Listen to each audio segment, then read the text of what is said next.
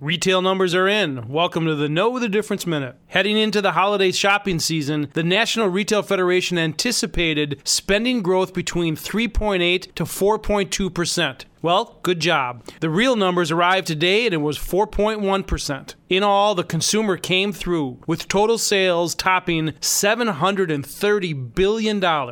Rewind to 2018. We had a government shutdown, a ton of stock market volatility, and four interest rate hikes that produced a weak 2.1% increase. 2019 had none of those, but did have strong employment, higher wages, and healthy consumer confidence. Amazon set records, but it wasn't the case for everyone. Chains like Macy's, Kohl's, JCPenney, and the L brand stores all reported lower sales. However, for the full year, retail sales are up 5.8%, slightly above the average for the past 30 years. I'm Dave Spano from Annex Wealth Management, and that's your Know the Difference Minute.